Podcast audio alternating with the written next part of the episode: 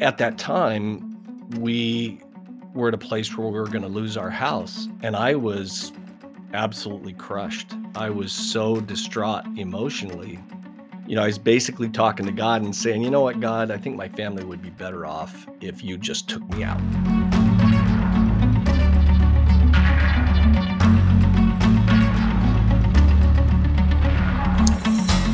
Welcome, everybody. This is Gene Girdley, and you are joining me on my very first podcast called The Miles and the Markers. And I want to thank you, first of all, for joining. I know there are many of you who have shared incredibly humbling things about the book. And I've spoken with many of you about some of the experiences in the book, the way I've laid it out and I thought, why not walk through the book in a little more detail and share a little bit more information with those of you who have enjoyed the book, and then also maybe those who haven't heard of the book or haven't experienced the opportunity to read some of the stories, some of the miles, which are the stories, or the markers, which are the learnings that I experienced along the way, mostly from my business life in automotive. But the good news is that a lot of these things apply across the board for life in general, which is why I've categorized this as a business podcast, because it really is mostly about business. But the book is called The Miles and the Markers 52 Weeks of Experiences to Improve Your Life and Enhance Your Journey. And you'll see as we get through it that there's more to it than just the 52 lessons along the way.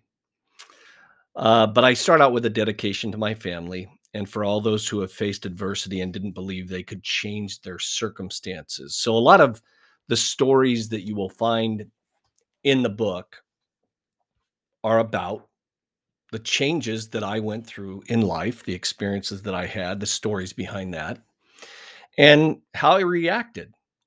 Sometimes it was good, sometimes it wasn't good, but I certainly learned lessons along the way. Now, here's a unique side note about the book. And this goes out to those of you who received one of the first 30 copies. The formatting of it was odd. Uh, the table of contents didn't show up. It had different um, chapters that were not aligned with the miles. Sometimes there were duplicates of chapters. So I tell a little story about how, you know, if I ever become famous, those of you who got those first 30 books, hey, you're going to have something there.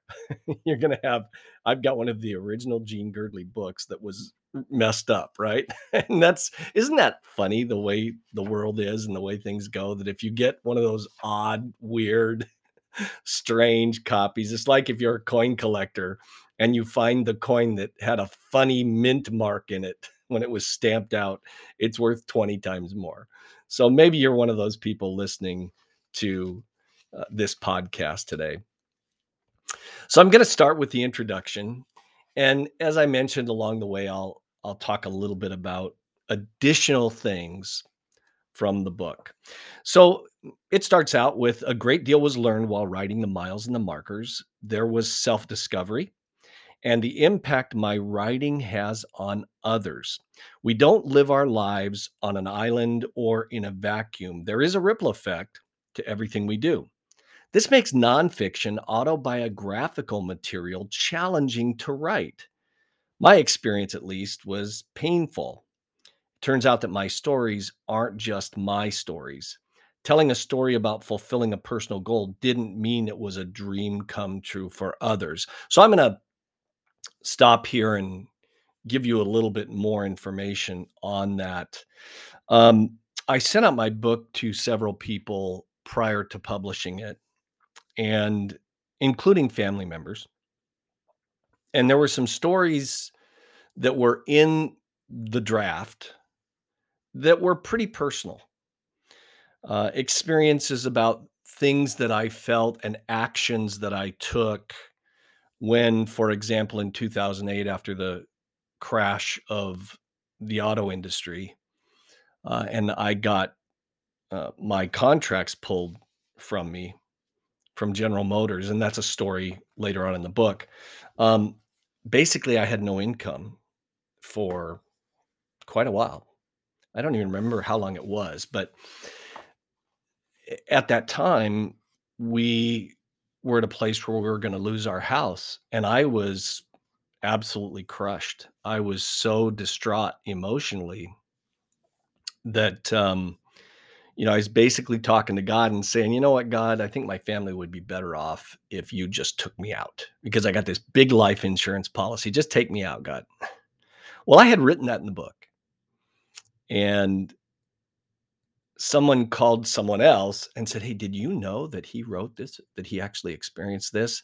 And it hurt that person that that I had written that in the book. Um and I realized that, you know, my stories and all of our stories, when we tell them, things that we tell, hey, it may be healing for us. It may be beneficial to us to tell the story. It may be truth, but we don't always know how other people might be impacted by that. So I decided to leave that story out of the book and include it maybe in another book, maybe more miles and markers. Um, but that's what that first paragraph in the introduction was about. And so I'll continue now. My intent for writing was to tell stories and experiences to establish credibility. I had heard um, someone say, and I don't remember who it was, that it used to be if you were in business for yourself or an entrepreneur, that when you met somebody, you handed them a credit card. now you hand them a book. okay, here this this proves that I'm credible. Here's my real life story, right? Uh, the business card isn't enough anymore, and so I was in the middle of writing a novel, which has taken a lot longer, and I need to get back into the. It's done, but I need to get back into the final review of it and any changes that I need to make before I publish it. But it's it's a much more intense work. And while that was in in process, and I had this time on my hands, I thought, well, why don't I just write write a book about the history of of automotive and and break it down uh, as far as my business life. So that's kind of why I started writing it. Was you know at least I'll be able to have something to say. I actually did all this stuff. If if you don't know if I am actually a car guy or if I've actually been through some of these things, I, I don't have to try and prove it. I can just say, read my book. there you go. Along the way, I was challenged to use my stories to help others. These are my stories, but they're stories framed in a way that either promote me, help the reader, or both. After careful review, this book's focus is not on my personal feelings or emotions, but rather on specific things learned from others in my life. My hope is this book stimulates decisive action. Personal development begins with a change of mind or a change of heart. Each of us, as individuals, must decide what we will do with our lives. We can choose the destination or just go along for the ride. My personal business career and most of my adult life has been spent in the automotive industry, and I mentioned that before. Life could have been successful outside the car business, but it's where the journey has taken me. The lessons learned about business and myself may help others learn and avoid some of my, well, some of my pitfalls. And hey, here's the thing this is really important. I'm still learning, and the markers in this book also apply to me. More important is the hope, and this is from the heart, that you are inspired, motivated, and moved to take action to improve your life, your leadership skills, and your relationship with others. If you happen to discover a few spiritual things along the way, all the better. And now I'm going to share a little bit about my uh, a pretty important part of my life. I'm still an ordained minister, by the way, but um, I give you a sneak peek here by saying, as an ordained minister, it seems strange for me to end up in a business where salespeople are regarded as only more honest than members of Congress. While I was writing the book, I noted one recent poll has salespeople below politicians at the bottom of the honesty rung of the ladder. A- And by the way, that's pretty interesting because since COVID, one of the most important things that has changed in the automotive industry, and everybody's gravitating to it because they realize they don't have any choice, whether they like it or not, and that is transparency. So, um, 10 years from now, people might read this book and go, Dishonesty in the car business? What are they talking about? but it's been that way since the days of horse trading. So here's a little insight into me. My heart has been torn by feelings of a call to ministry or something outside the automotive industry. Not that my calling is to pastor a church, but ministry can happen in many places building homes for the needy, providing food for the hungry, and helping care for the sick. They're all examples of ministry. And people have told me what better place to make a difference than in an industry where light is needed? But sometimes I felt like it's a lost cause. Now, the individual people certainly are not the problem. Most of the people that I know in the car business are exceptional human beings. It's the institutions, the philosophies, and the culture of the automotive industry that makes it challenging. So I've kind of thought perhaps my best efforts are suited to helping individuals within the system do the best they can by making the most of every minute of every day. I am grateful to so many people who have encouraged and continue to support me and provide opportunities for me to learn and grow. And as I've mentioned already, the auto industry can be both a beacon of light or a messenger of darkness to consumers and to their people. I've worked for companies whose leaders care deeply about doing the right thing for their employees and their customers, and also for others whose leaders made every decision based on a profit loss statement or political posturing in order to save their jobs. Now, from my days at a local Chevron station to working in dealerships and for automotive OEMs, which are manufacturers, the stories in the book are meant to inspire, encourage, and promote change where there are opportunities. And nobody's perfect. We never arrive. The criticisms related to unnamed individuals, companies, or strategies expressed here are those where reflection is needed for everyone involved. And let me say this real clearly, including me. Setbacks in my personal and professional life have caused me to change course several times in my career. A recent private study has me meditating on the idea of, and I'll quote here, making the crooked straight. Hopefully, others will benefit as a result of my experiences and as a result of either reading the book or if you're listening to this podcast. Now, each of us brings our baggage to the journey. Not everyone understands our experiences, and the details are often misinterpreted or taken out of context. One thing is for sure we all need to continue to learn and grow personally and professionally. Right now, the world is still in the middle of COVID 19, and people are scared. Food and other supplies have been hoarded because folks don't know what to do. Many are rebelling against wearing masks, and that complicates things. And even now, the whole uh, issue of the vaccine is a concern, whether or not the mandates are legal. There's court battles going on with that. Well, we as a human race are really ill prepared to handle a crisis of this magnitude. We have valued personal rights or financial and corporate success over the fundamentals of humanity, which are otherwise prioritized by a life of faith, love, hope in God, and service to our fellow human family. Sadly, this lack of focus on caring for others' personal needs has been transferred to the business world and most corporate philosophies. In Simon Sinek's book, The Infinite Game, Sinek masterfully explains how the business world has moved from having a just cause to existing to further their stock value and market share.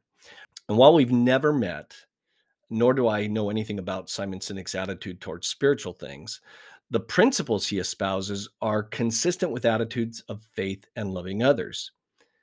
I encourage you to read his books. Now, we have been thrust into a culture war as well. The tragic and brutal death of George Floyd, an African American man, rekindled a problem our society has left unchecked at the hand of a police officer.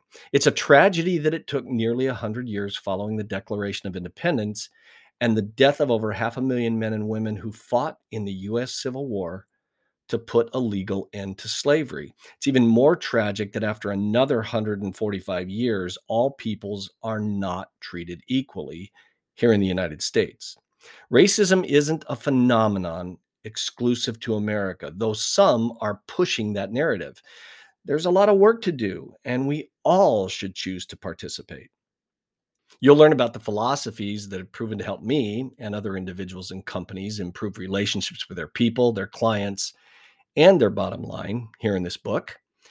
If implemented faithfully and consistently, these philosophies promote a positive culture in business, at home, and in society. These include things that I'll share in the book, like the Saturn values, the fish philosophy, and biblical texts. Each of these applies to how we should treat others and how we should lead in our lives. And finally, the leadership of others. The book is organized into 52 miles and markers, so you can take a week if you like. A marker is a metaphor for those moments of truth and experience where something significant happens or can happen. It's where and when we can make a difference and where things change, where and when we can have an impact. And by the way, you'll find that there are things called side streets, meaning that there's more than 52 chapters, but there are 52 markers and 52 miles in reverse order. now, there are statements after each section to encourage you to think and process how these lessons impact you. The Bible says, quote, test all things and hold on to that which is good, end quote. So if it's right for you, use it. If not, move on. Now, it's my hope that everyone reading this understands the power you have to make a difference in this world. While we may fall into the category of mammals, humans are not relegated to behaving solely on instinct. We have the freedom to choose how we will act toward one another. Personal sovereignty is our heritage as imagers of God Almighty. You can choose your attitude, how much time and money to invest in educating yourself, whether or not you'll put the needs of others ahead of your own, and what you will do with the information you read in this book. You can take it or leave it. The emotions or attitudes generated by the words on these pages and how you react to them are your responsibility. Here is wishing you all the best of success in anything and everything you choose to do. And that's the introduction to the book. Um, from here, I start out with what's called setting the tone for the miles and the markers. And it really gives you a little insight into uh, my life in baseball growing up and some of the things that I experienced and some of the really important things that set a tone for me personally in life uh, how I was raised, my mom being an entertainer, my dad being uh, really a sports nut and, and wanting me to become a professional baseball player, and uh, how that set the tone for what became a career in education and in training. So I think I'm going to stop there for this podcast, the inaugural podcast and say once again, thank you for listening. Uh, I hope you enjoyed it, and I hope you will join me next time for the setup story and mile marker number one. Thanks for listening, everyone, and God bless.